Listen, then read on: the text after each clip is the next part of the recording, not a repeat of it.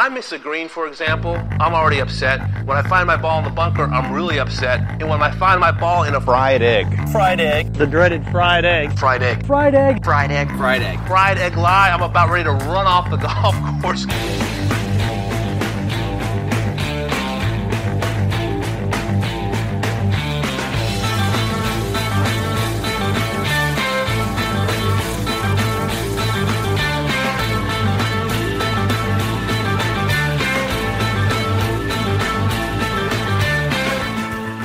Hello and welcome to the Fried Egg Podcast. My name is Garrett Morrison, and today we have our final installment of our Bandon Deep Dive series. We're focusing on Bandon Dunes. This is a long awaited last piece of this series, but of course I'm here with Andy Johnson to discuss Bandon Dunes. How are you doing, Andy?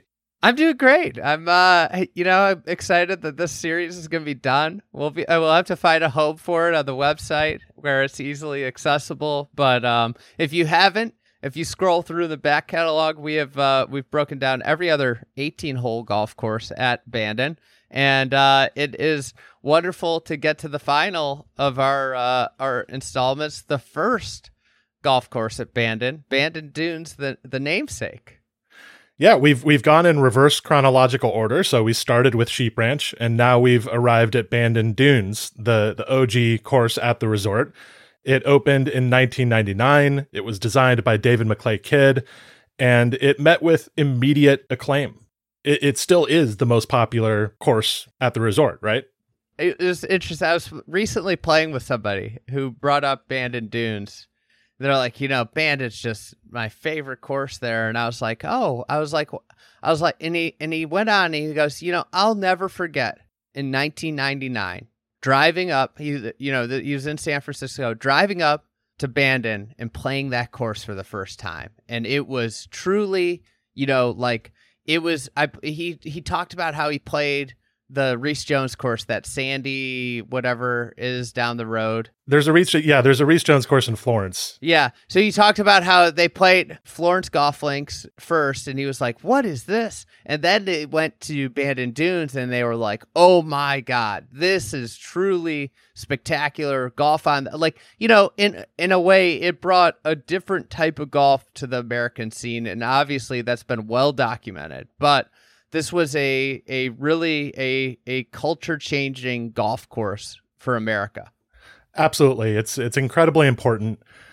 Now, we're going to talk about that, but we're also going to talk about the architecture of Bandon Dunes in a way that people might not be used to.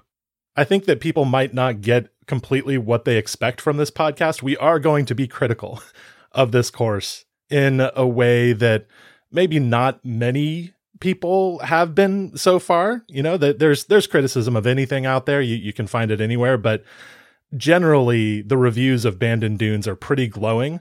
And I think we might have some more negative things to say than most people would.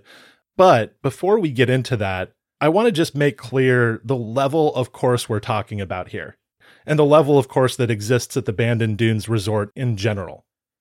Bandon Dunes, this course is spectacular. Yes. And I'm sure it was absolutely stunning in 1999, and it's still remarkable today. And so I want to kind of set a baseline here. We're talking about a, a truly remarkable golf course. I, I agree. It, you know, when you're talking about the greatest public golf courses in America, you know, it's definitely on the list of greatest public golf courses in America. Uh, you know, where I would put it is far, far lower than a lot of other people would. When you get past just like it's golf on the ocean and start to look at some of the maybe some of the flaws, I think it it kind of knocks it down some pegs and especially when you compare it to the other golf courses at the resort. And I think it's important to note like, you know, this was a very inexperienced architect going to build a golf course and it was as you've illuminated a few times that this was a transition period. And what Bandon Dunes to me is, is it's kind of stuck between two eras. And I don't want to feel like I'm bashing it, but it is somewhat of a 1990s golf course on the coast of Oregon. It is not a fully minimalist experience that you would see at the other courses where the features of the golf course really blend in with the nature around it. It is a really stark contrast when you look at pictures of abandoned Dunes next to Pacific Dunes in, in that corner where the 11th hole at Pacific Dunes is and the 6th hole at Bandon Dunes is. You see the man-made artificiality of abandoned Dunes really pop when you see those that golf course right next to it. And I think like this is beyond just the man-made features. I think design-wise it is a significant downgrade from the other golf courses at the resort. Yeah, so first, I think we should set the scene for how this course was designed, who it was designed by, because it wasn't just David McLay Kidd being the sole voice in the room here. This was Mike Keiser's project. And Jimmy Kidd. And Jim and Jimmy Kidd. Jimmy Kidd, David Kidd's father, who was the director of agronomy at Gleneagles in Scotland, was especially involved in the early stages of this project. There were a lot of voices in the room. Building this course was a massive risk. A lot of people were saying that Mike Keiser should not do this, that this was a bad idea. Nobody had really done anything like it before. There had been Sand Hills, but that's a private club. And so there was some safety in that. You knew that people were going to be paying a lot to be part of the club. And so you didn't need a lot of business to go there. You don't need people playing Sand Hills dawn to dusk every day.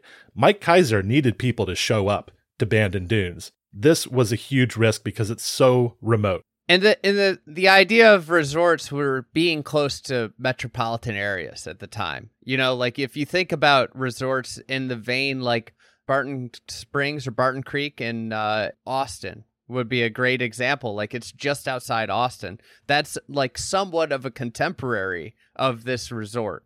You know, the the ideology was to build the resorts where people could easily get to them. In the case of Bandon Dunes, this is more of a truly a field of dreams mentality that is now now like almost is the norm what Mike Keiser did was he went and found a great piece of land and built a golf course on it.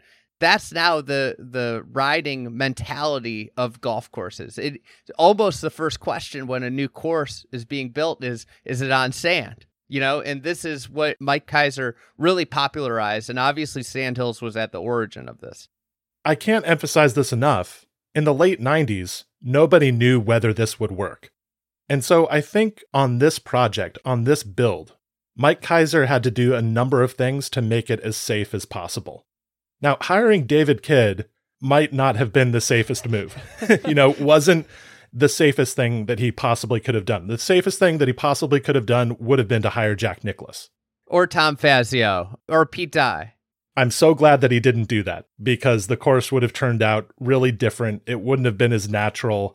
The good characteristics of Bandon Dunes that exist now might not have been there because it would have been enormously more conventional if one of those designers had gotten a hold of this piece of property, I think. And so I'm glad that he took a risk on David Kidd. But in a way, hiring David Kidd was less risky than hiring Tom Doak would have been. And for this reason, Mike Keiser knew that Kidd at this time was a young, you know, he was in his late 20s when he was hired and he was in his early 30s when they were building this course. He was young and inexperienced, and Mike Keiser figured that he could influence him, that he would have a lot of control over the design process in a way that he wouldn't if he had brought in Tom Doak to do the project. So, hiring David Kidd, yes, he was interested in the fact that David is Scottish. He was interested in bringing a new designer and, and making a splash with a kind of unknown architect. But he also believed that he could influence the design process a bit more if he had a less experienced architect on the scene. And indeed, what happened was that Keiser was very involved in the design process, and you know he's he's remained involved in the design processes of the other courses, just not quite as much as he was for this first one. And Mike Keiser also brought in a variety of people that he knew well and trusted at the time, including the general contractor for this project, Servscape, which was run by a man named Peter Synott. Peter Sinnott. I'm not exactly sure how to pronounce his name, But Servscape was a well-established contractor in the golf business. This this wasn't a kind of David Kidd situation where there was an unknown contractor coming in. No, this was a company that had done a bunch of golf course projects. Keiser also brought in his friends from the golf industry and outside the golf industry to advise on the project. And a lot of aspects of the course were sort of designed by committee. Now, is this a David Kidd course? Yeah, I think ultimately he did design this course, but there were a lot of voices involved in the project. And often what those voices were doing were pushing for more conventional elements to be introduced to the golf course. And I think that that in part explains why we get the course we get, where there are, you know, some elements of what came next in golf architecture. There's natural landscapes, the dunes, a lot of the dunes were left alone. There's some bunkers in the middle of fairways. There's some natural undulations in the middle of a lot of the fairways. The greens are big and a lot of them are wild. A lot of this stuff would become more popular later on and was kind of boundary pushing at the time. But then you also have some parts of Bandon Dunes that would have been more recognizable to somebody who had been to a lot of golf resorts in the 90s. You had some artificial mounding around greens and on the sides of certain fairways. You have returning nines you know, you don't have a lot of the quirk and strangeness that characterizes courses like Pacific Dunes and Bandon Trails. That's just not there. And I think that a lot of that is because Mike Keiser designed this kind of team that was pushing for the course to be popular.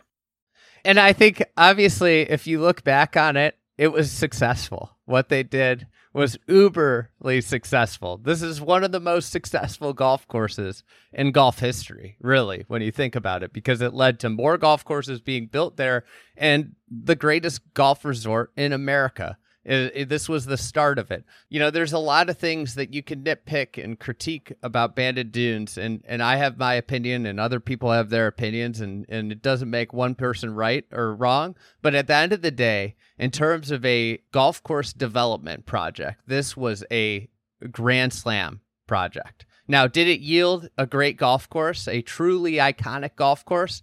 I would say no. You know, I think in terms of, you know, some of the stuff is kind of dumbed down there and some of the stuff is is is it's a huge letdown eh, in comparison to a lot of the other experiences that you have out at Bandon Dunes in my opinion. Now everybody has their opinion as I've said and and they are going to feel there are certain ways about the golf course but to me this is the golf course I would skip if I was presented with 3 days there and I couldn't play all the golf courses. This is the one that I would skip this is the one that I don't really feel a need to play again. Of all of them, I would spend my time playing other places. And, you know, when you dive into why, I think that it's got the least complexity in its design. It's also got the most flaws. And and I think I think there are things that it does very well. It has some standout holes that I would put near the top of the whole greatest holes at Bandon Dunes. I think the fifth is a great example of one of the best holes at Bandon Dunes. The 17th, to me, sticks out as one of the best holes at Bandon Dunes. Those are, are two of the best par fours at Bandon Dunes. And, and that is a, a tough list to be on. But at the same time, there are some huge letdowns there. I think the start of Bandon Dunes is by far the weakest start. You know, the first hole is kind of a nothing burger. The second hole is not really anything that is exciting. It it plays up a way, you know, and and kind of ha- that one of the big things that you know, and people have heard me talk about these before. But you're sitting on sand, and there are just catch basins everywhere where your ball ends up in. You know, the the last time I was there, the first two holes I was in catch basins, and it's just like this isn't a Bandon Dunes experience uh, when you play the other four courses uh, that you a preponderance of these. Uh, the third hole is fine; it's a fine hole, but by the time you get to four, you've played three of the most average holes on at the resort. That is unlike any other start out there. In the first three holes, all of those golf courses make a, a huge impression on you. The fourth hole, I'm not a fan of. People say it's one of the greatest par fours in the world. I don't. I think it's super awkward off the tee. The containment mounding on down the left side that's artificially built is is really you know when you compare it to the dunes, the natural dunes to the right, just looks very very fake. And I I, I think it's just a it's a really boring tee shot in a way because you know you just lay back. Mhm. You could push driver, but there's not really a place to hit it. You could you could hit it over the dog leg on the right Yeah, if the wind is right. I think that's the option that's supposed to be available. But I'm not sure that there is a huge reward for that risk because that's a really risky play. If you push it a little right, you're you're in some tall grass and but uh the fairway is really really wide and generous in the place that is safest to play to. So I think most people just end up aiming there and then taking the approach from there. The approach from there isn't anything particularly super difficult unless the the wind is like directly against you or something like that. And so in the first four holes, like I think you get out to the ocean, and it's a spectacular view when you turn the corner on the fourth. It's a hole. I'm great not- reveal. I'm not. de- I'm not debating that. And I think I don't think that should be underestimated. You know, the impact of that reveal when you turn the corner and face the ocean, that's a great moment. And I think that that has to be to the hole's credit to a degree. But I think that the impact of that moment is such that people may not pay attention particularly to the strategy of the hole, which I agree with you. I don't think it quite works. The next thing that kind of gets at me, and we we can get to this, is that this is a walking only golf course, and it is by far the worst walk at Bandon Dunes. It it it has the least connectivity. I think Bandon Trails is one that has to traverse difficult ground, but the walks are very aesthetically pleasing and interesting in their own way, as we talked about on the Bandon Trails podcast. These walks are are very evident and they're very like clear. You're usually working walking down like a cart path in like a barren landscape. And I think like a perfect example of this is is the six hole, which is probably my least favorite hole on property. It's obvious it occupies a absolutely stunning part of the property. And this is where I, as I talked about the the differences in construction mentality and style uh, really are, are are glaring between Bandon Dunes and the the other uh, the other courses and its neighbor Pacific Dunes. This is a this is a par three right along the coast. It was late a late add to the routing, and it makes it kind of clunky. My complaint with it is like, why isn't the green just on the ground? Why it, it's a beautiful beautiful setting and the green's propped up it's built up and everything runs off on all the sides when you could have just put the green on the ground on the cliff and it would have just been fine and there's there's beautiful landscape and and uh, dunes right around it and it, it- there's just no reason for it to be propped up and it looks like when you look at it it looks like a pimple on this beautiful landscape. It's this it's the most gorgeous face in the world and it's got this this like zit popping out of the land. And to me like i can't unsee it and i'm sorry you know i'm sure a lot of people love this golf hole but then to make matters worse you play the hole and you walk 160 yards back after you play it to the seventh tee Well, you- essentially walk right back to the fifth green. yes You play you play the hole and then you then you walk back over it. Now, like to me, if the golf course went five and then to seven, one of my favorite holes on the course, eight, one of my favorite holes on the course, that three hole stretch might be the best three hole stretch on the golf course. And instead, you have this par three that's kind of hemmed in there that adds to a clunky walk, right? Because then the eighth green to the ninth tee, terrible walk. You know, there's a the third green to the fourth tee is not a great walk. Like there are all these bad walks within the first nine holes. And, you know, I think the ninth hole is pretty average. I think 10, 11, or 10 is a great hole. 11, okay.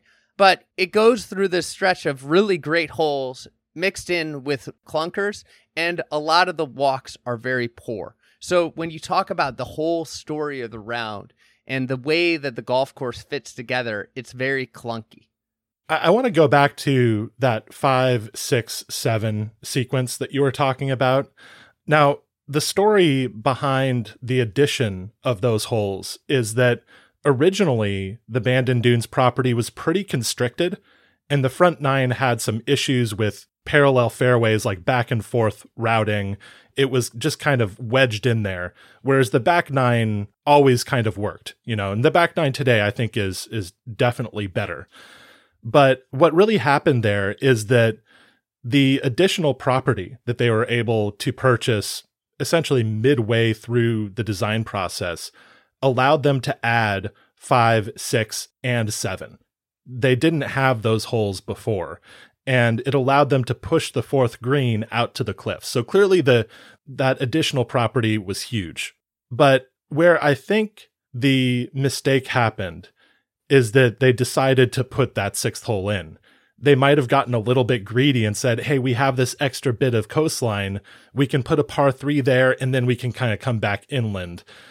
Where I think what they probably should have done when they got that extra property is, yeah, push that fourth green out to the cliffs, design that fifth hole, which, as you say, is, is a beautiful hole. I'm not sure the strategy totally works there. This is kind of a sidebar.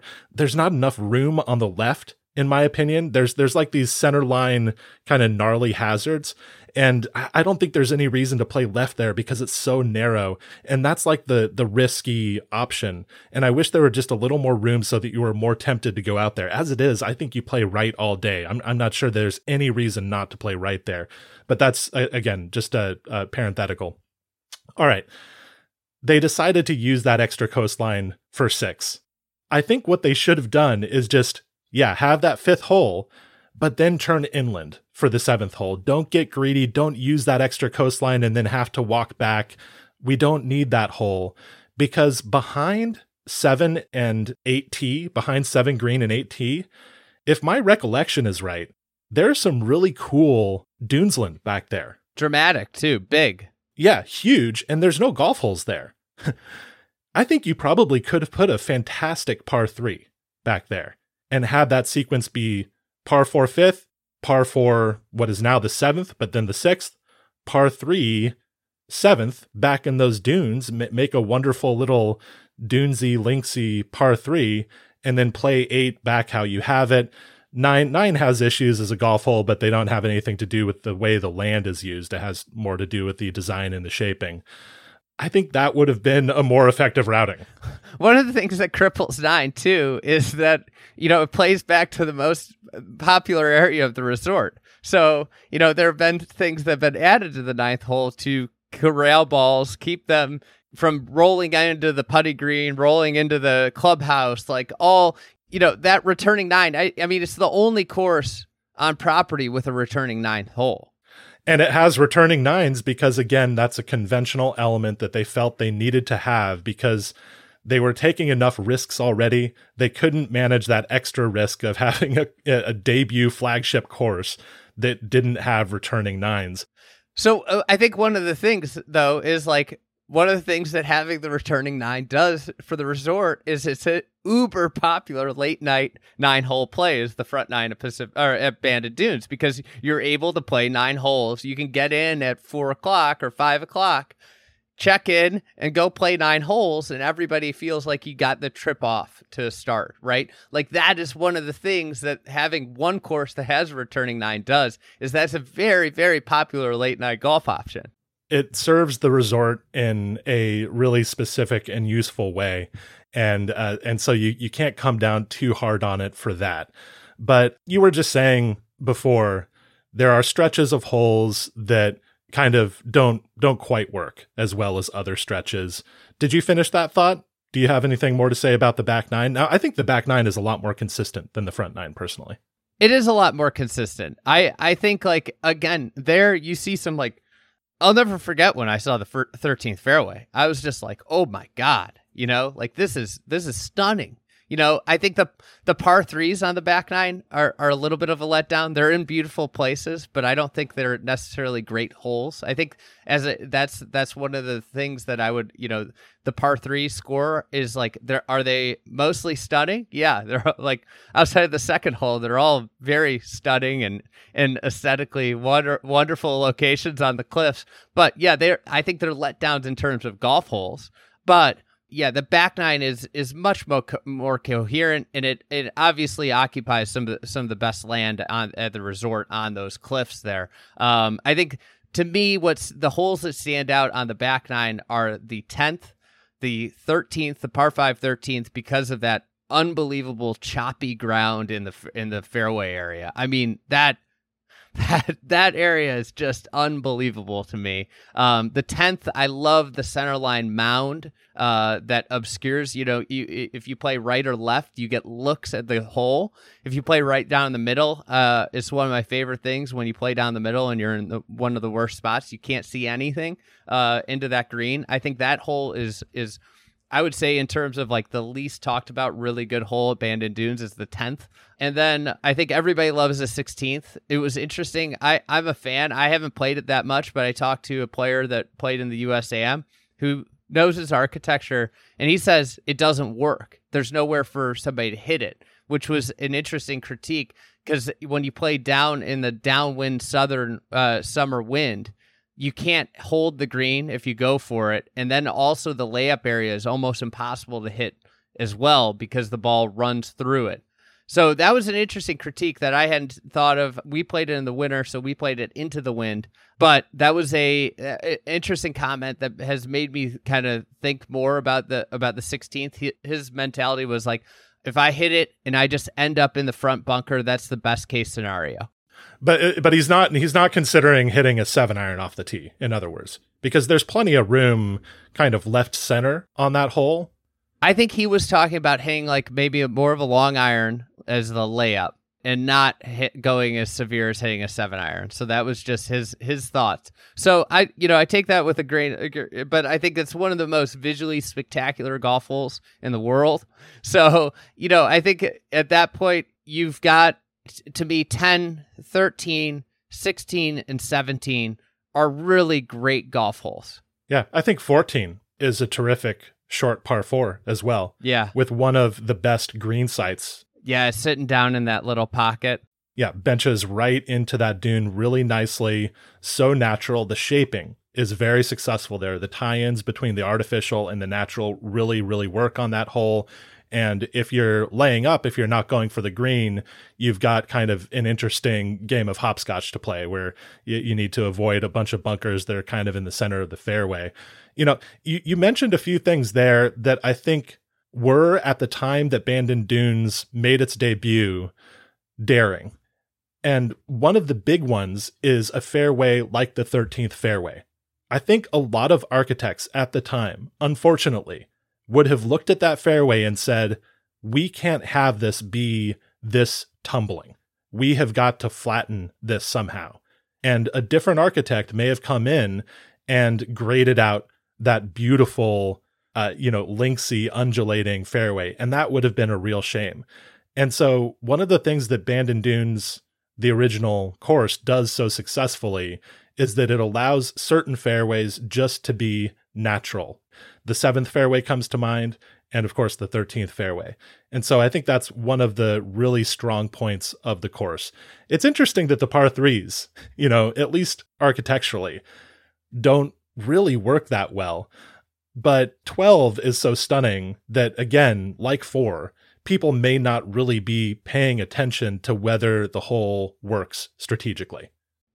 I mean, like, it'd be interesting to rank the par threes on the property and just where where they shake out, right? You know, because I think like one of the things with Sheep Ranch, I think my complaint with Sheep Ranch is is the par threes feel a sameness to them, and they share some characteristics of Bandon. They kind of feel forced in on the coast, and I think my tastes in the retail golfer, as the Keisers like to say, are far different.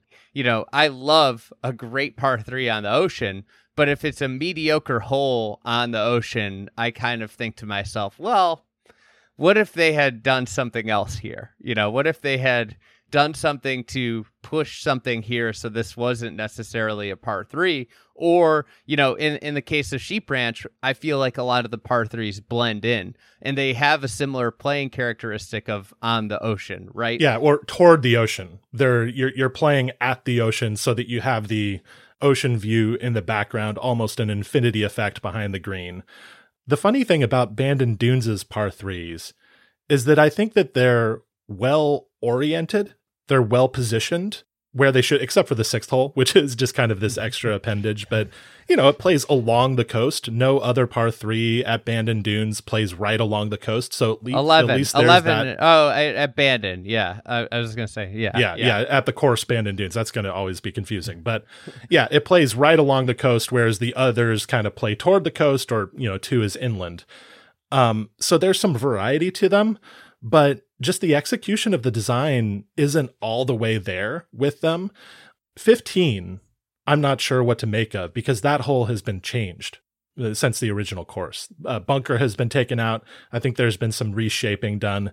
I'm just not quite sure at this point what they're going for with 15. It could be kind of this neat par three, a longish par three, where you run the ball up onto the green, but that shot isn't super available right now. There's not really places to bank it in or to really use the ground in a constructive way. You know, there's a lot of kind of like rejecting contours. And so the motivation is more to get the ball up in the air and kind of land it soft.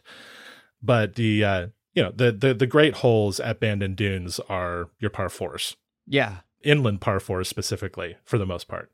I think like I think seven and eight and ten and uh and seventeen to me like I think about those holes a lot. I think about the fifth hole a lot. I think the way the fifth sits in its landscape is what draws me to the fifth so much is the way it just kind of nestles in there. The green sits in that pocket. Like I love yeah, I just love how that hole uh, you know it looks aesthetically and just the way it embraces what i wish more of from bandon dunes was the way that hole embraces its landscape if it did that more throughout the course i think it would just be so much better so much better of a course. And to, instead you know especially with the first four holes there it, it really feels forced in that. And then you finally get to five and you're like okay this is a hole that kind of sits more into its landscape. Then the six again goes back to that theme of one through four of really, you know, kind of like strong arming golf into this. And then six and seven are kind of a contrast back. And You mean that's se- where seven and eight?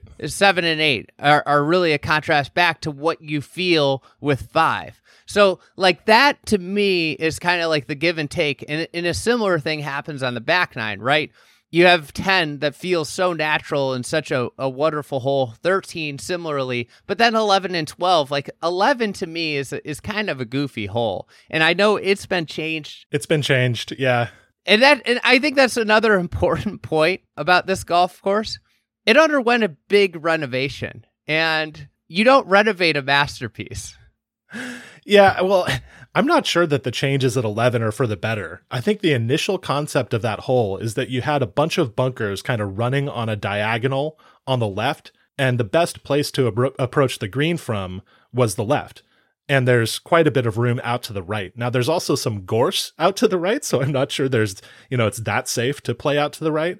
But they've taken out some of those bunkers on the left, which I think makes the play up the left a bit less risky, especially if you're taking the gorse out of play. So the the strategy of that hole just isn't quite coming together for me.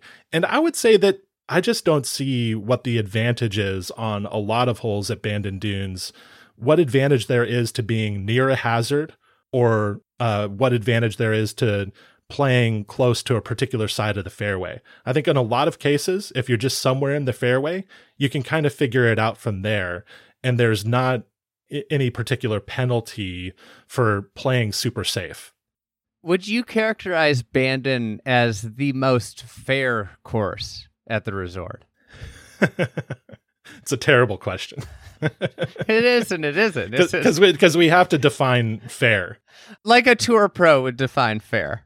Well, I, I think that David Kidd was not a member of the fair police when he designed this course. I think he pushed back against a lot of the advice that he was getting to make the course more fair.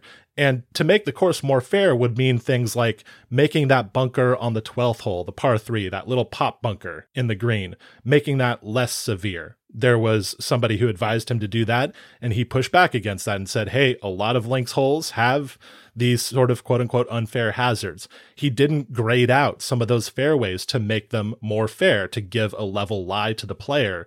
And so i think in that sense bandon dunes represents a lot of the things that people think of as unfair. But today compared to courses like pacific dunes and bandon trails you're just going to get into a lot less trouble at bandon dunes. Yeah, I think it's it's the most kind of what you see is what you get at Bandon. You're I, I think you're going to get the least amount of kind of what people would call bad bounces. With the other courses at Bandon, holistically, I would put them into the the stratosphere of like, hey, these are the very very best public golf courses in America.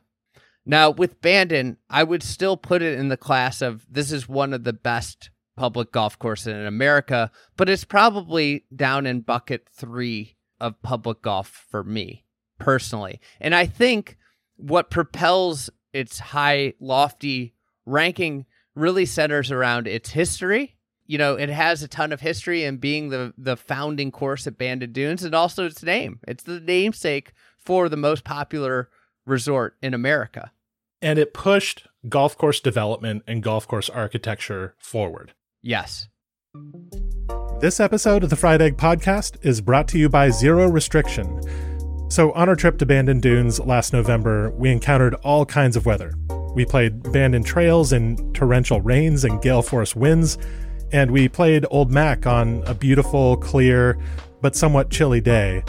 So, we needed performance apparel that was really versatile, that could handle anything that the Oregon coast threw at us. Thankfully, we were outfitted on this trip by Zero Restriction. Zero Restriction makes excellent cutting edge outerwear, and we actually got to try a couple of new items from the ZR collection on this trip, including the Mayweather pullover and the Wave Hybrid. Both of these pieces have high tech fabrics that are water repellent, moisture wicking, and all that good stuff, and they're nice and stretchy and comfortable. And finally, both items can function really well as either a top layer for a mild day or as a middle layer for those colder and wetter days. You can find the Mayweather pullover, the Wave Hybrid, and all sorts of other apparel right now at zerorestriction.com. And if you use the code OLDMAC at checkout, that's one word, all caps, O L D M A C, OLDMAC at checkout, you'll get 20% off at zerorestriction.com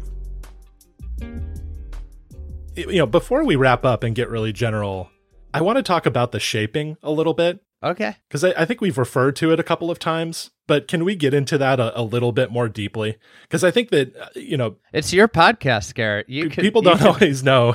yeah. People don't always know what we mean when we talk about bad shaping versus good shaping. Say you're comparing Bandon Dunes to Pacific Dunes or to Bandon Trails in terms of the shaping style, the execution of the shaping. Why do you think it's less successful at Bandon Dunes? Here's the thing about shaping. There were all different types of, of shaping. Like I love Seth Raynor CB Macdonald golf courses. Yeah. Are they natural golf courses? Do they fit into their natural environment?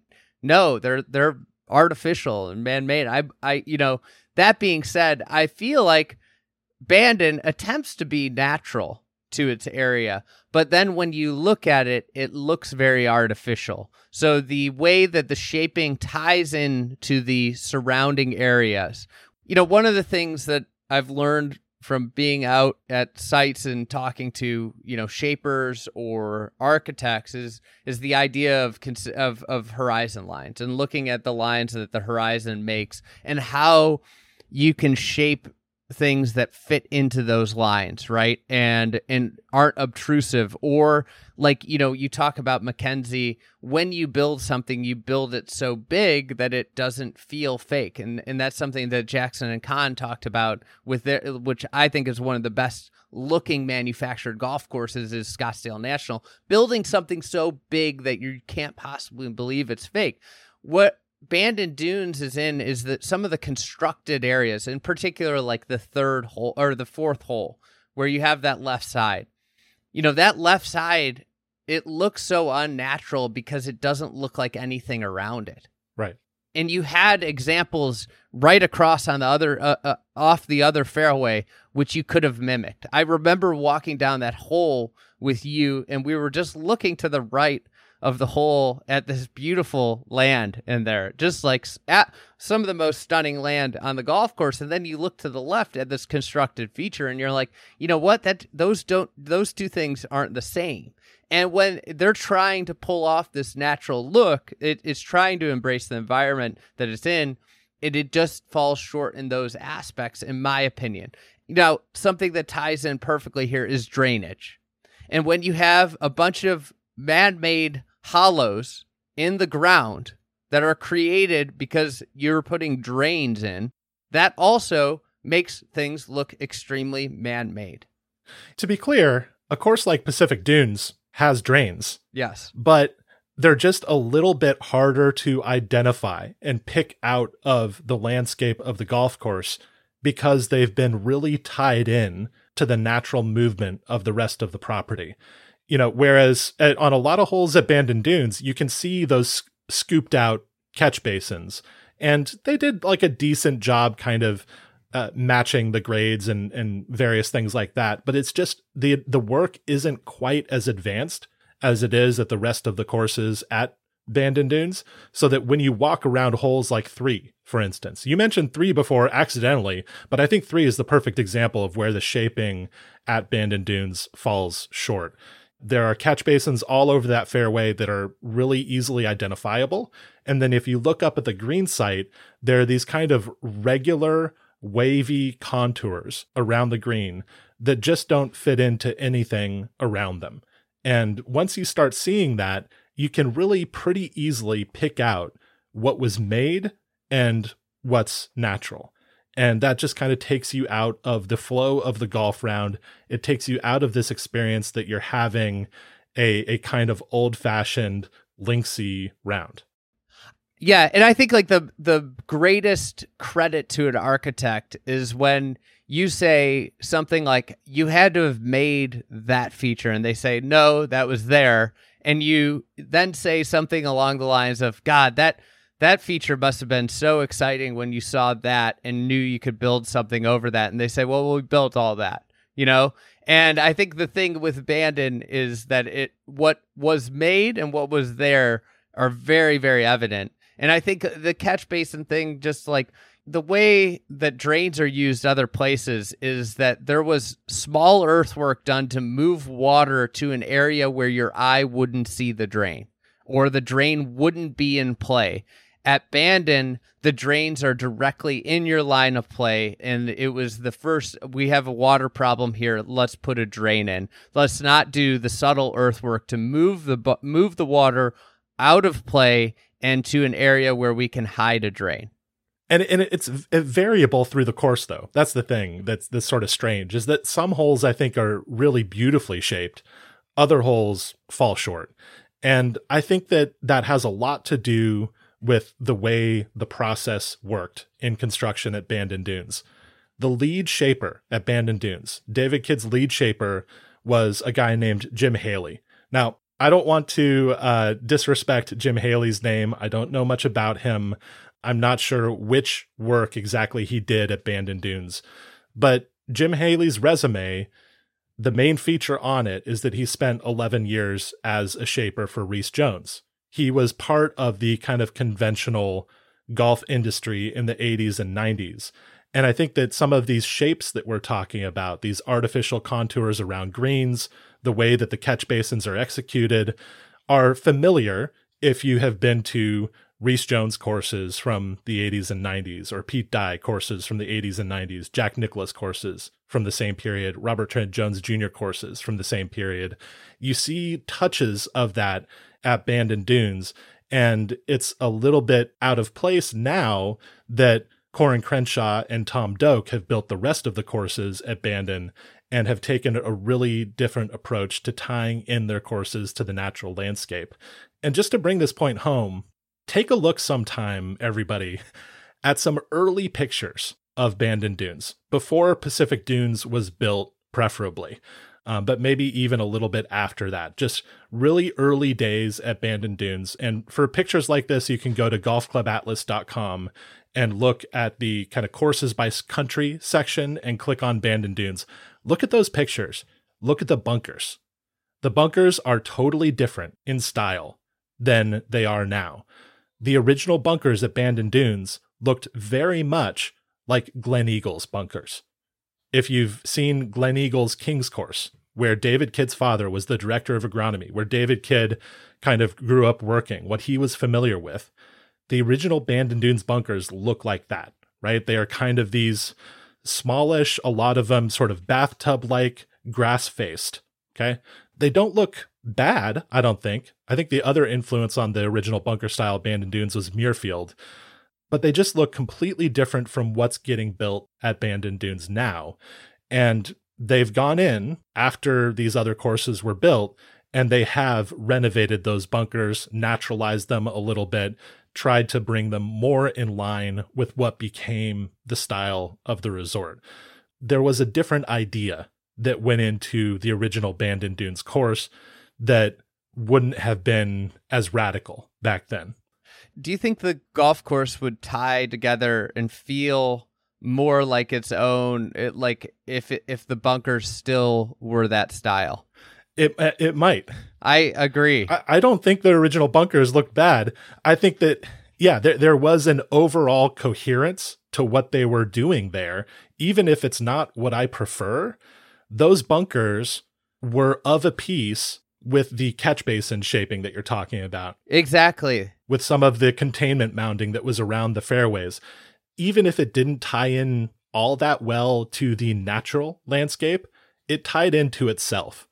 Now, Bandon Dunes has a little bit of a hodgepodge feel where they have naturalized these bunkers a little bit, made them a little more dokey or Khoury, but they haven't been able to change the shaping of the green surrounds and the shaping of those some of the mounding around the fairways in the same way because that would be a much much bigger project than just kind of frilling up some bunker edges. So I think that's an interesting point, you know? Like there was an original style to Bandon Dunes and they've they've kind of moved away from that because of what the other courses are.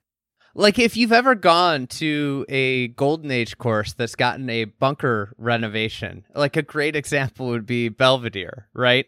And, and Belvedere is a phenomenal golf course that everybody can play, but the bunkers are of the 70s, 80s vein. Yeah, they're scoopy they look silly. Yeah, they're like they're you know they're they're just like you're like wait what where are these here? You know what, what what's going on? And obviously they would love to change. It's a high price ticket that they aren't going to change anytime soon.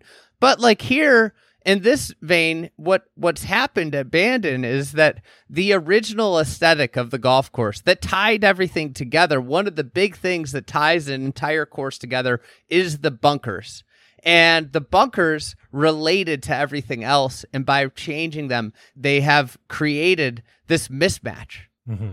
i think you know when you look at those old photos like i think the the course looks a lot better like if you put doak Coore seaside bunkers on a Raynor course. They would look so goofy and the, everything else would look just silly.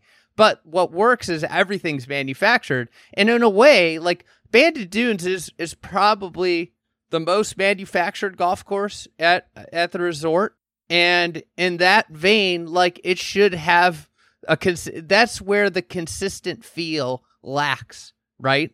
Yeah, I mean, I think what they were going for with the original Bandon Dunes was what they thought was a links course, you know, and they were a lot more successful in executing a links concept than a ton of architects had been before them. I mean, just yes. think of your your local link style course that was built in farmland and compare that to the original the Robert Trent Dunes. Jones. The Robert Trent Jones Trail has links courses that are just like monstrosities. Yeah, and and uh, you know in the Portland area we have a ton of these. There there's the Langdon Farms, there's Heron Lakes. You know, people who are from Portland know what I'm talking about here.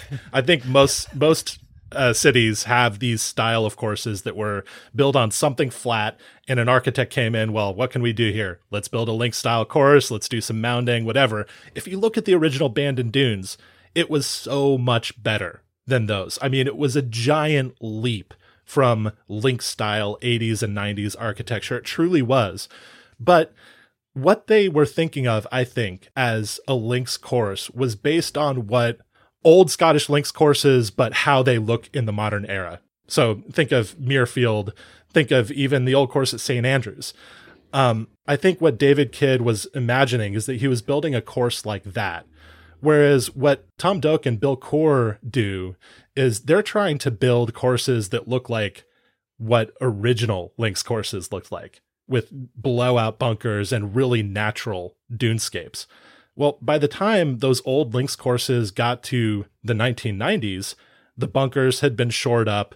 Uh, they'd been for maintenance, revetted. like literally for like to to save uh, maintenance, and obviously maintenance practices have gone so far. But like a great example, we have an article on the 18th hole at Muirfield that uh, Jaeger Kovich wrote, and some there's an old picture of the 18th hole bunkers from from 1930 or something like that. And they're wild they're much more wild. They resemble a pacific dunes bunker. They don't resemble what's there now which is a revetted pot bunker that's very easy to maintain that you know essentially is much smaller but ha- occupies the same amount of space by swallowing up golf balls. And that's it's a it's a fascinating thing. Like what Bill Coore and Tom did is that they they matched their golf courses, their bunkers to the to the area. Yes. Versus putting bunkers in the way that bunkers had been built for the last 20 years. And Bill Coore and Tom Doak were very influenced by Scottish links courses in the same way that David Kidd was.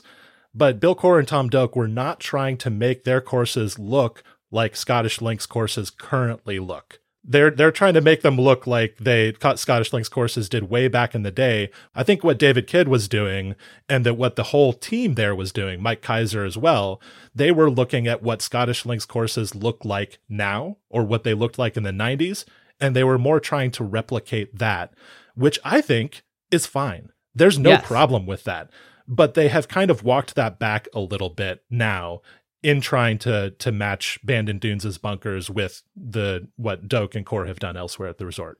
Yeah, and I, I think the golf course Bandon would be better with those original bunkers. That's an interesting take. I mean, it's uh, yeah, I, I think I agree with you. and, and the thing about it is like the important point to make about Tom and Bill Coore is they wouldn't build those bunkers at a site that was like you know like a perfect example is Tom's work at Common Ground. Common Ground does not have bunkers that look like Pacific Dunes because that's not what that area is like. You know, they match it to the so the bunkers at Common Ground look a lot more like the original bunkers at Bandon Dunes. yeah, and and again, I don't think that the original Bandon Dunes necessarily matched its environment that well. There were some things that were not successful in the tie-ins between the Dunes land and the shapes of the golf course, the artificial shapes of the golf course at Bandon Dunes. But there was at least a coherence to the concept that they were executing at the time. And I think that having some respect for that would be a good thing. But in any case, Hey, can we make a co- co- real quick, real quick, the 18th hole? oh, okay. yeah. What? Why doesn't it use the canyon on the right? Why doesn't it do what the 17th does so well? I don't know. I, I have no idea. No idea. Yeah. So just to give people a picture, It could have the best 18th hole of all of them. I know it's it, well, it's an inc- oh my god, like what an incredible natural feature they have. Yeah, there. and like it plays you have away just played it. these holes along the cliffside of the Pacific Ocean, right? You can't get much more spectacular property than 16. And then you turn in and play 17. And what do you have? This massive ravine that comes in from the ocean. Incredible. I mean, what a blessing to have a property like that, where when you turn away from the ocean, you have something that's almost as spectacular as the cliffside and maybe even better for a golf hole. And 17 uses it really well. 17 green is incredible. That's a great golf hole. It gets you excited. And then 18 just sort of plays away from Cut Creek. It's called Cut Creek and, and from that ravine and doesn't you I, I don't know why. I haven't looked into this. Were were there some environmental regulations that applied to the 18th hole that didn't apply to the 17th hole? I, I don't know what's going on. Well, it, it's just like it, the 18th hole reminds me of Torrey Pines.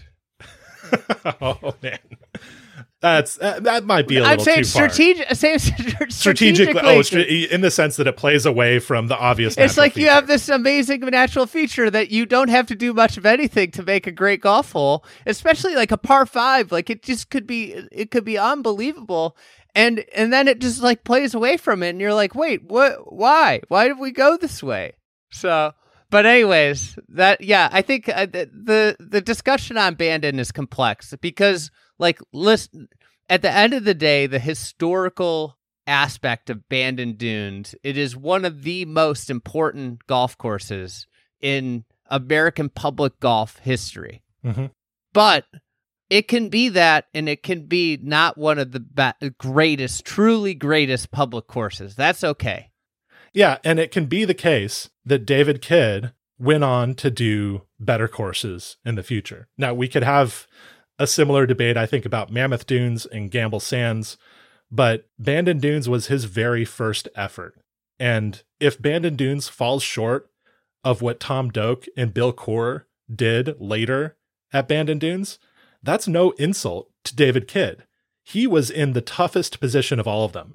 Here he was, a brand new architect, essentially, taking on a massive, important commission where all these other voices were in the room.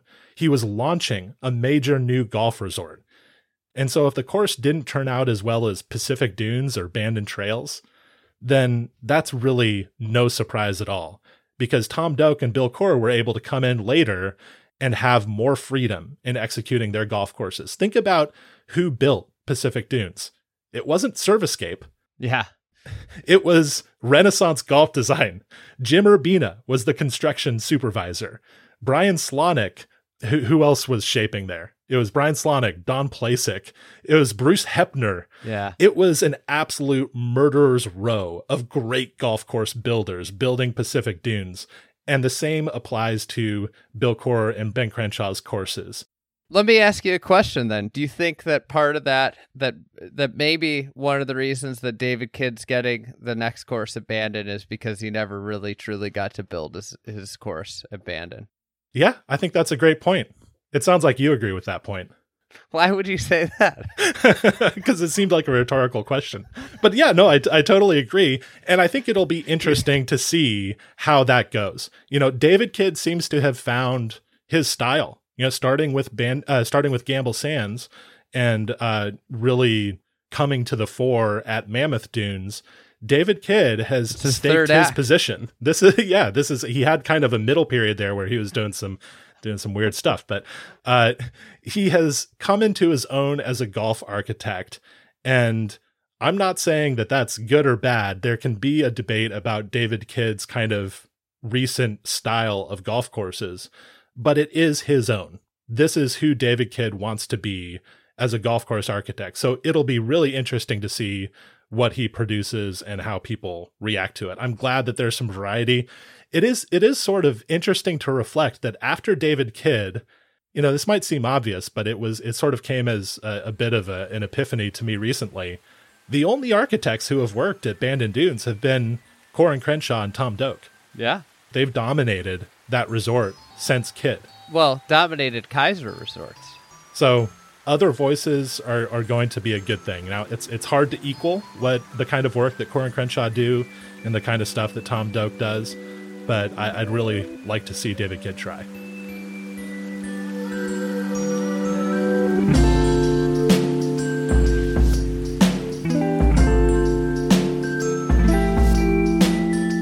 All right. Have we said what we need to say? I think so. I think that's that's a good end spot. You know, there's there's more to come. You know, we'll get more deep dives. Maybe next time we go, we'll do a preserve deep dive.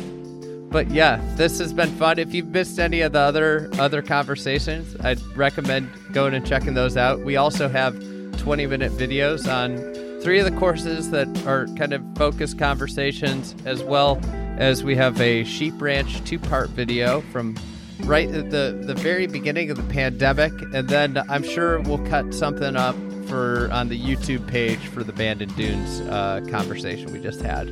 So that'll be something that will be coming to the YouTube page. I'm not going to put a time frame on it. At some point, yeah. Yeah, we we we don't we don't do great with uh, promises for time frames, but there's a lot of Bandon content out there uh, from the Fried Egg, obviously from other outlets as well. I hope that we've provided something that's a little bit fresh in this conversation. Um, it's not an uncommon topic, and so we, we tried to give you something a little bit different. I hope that we've succeeded in doing that. But, you know, Bandon Dunes, it goes without saying at this point, is one of the truly great places in the world of golf. It was such an honor and a delight to be there last November and to get to photograph these courses, play these courses, meet the caddies, get to know them.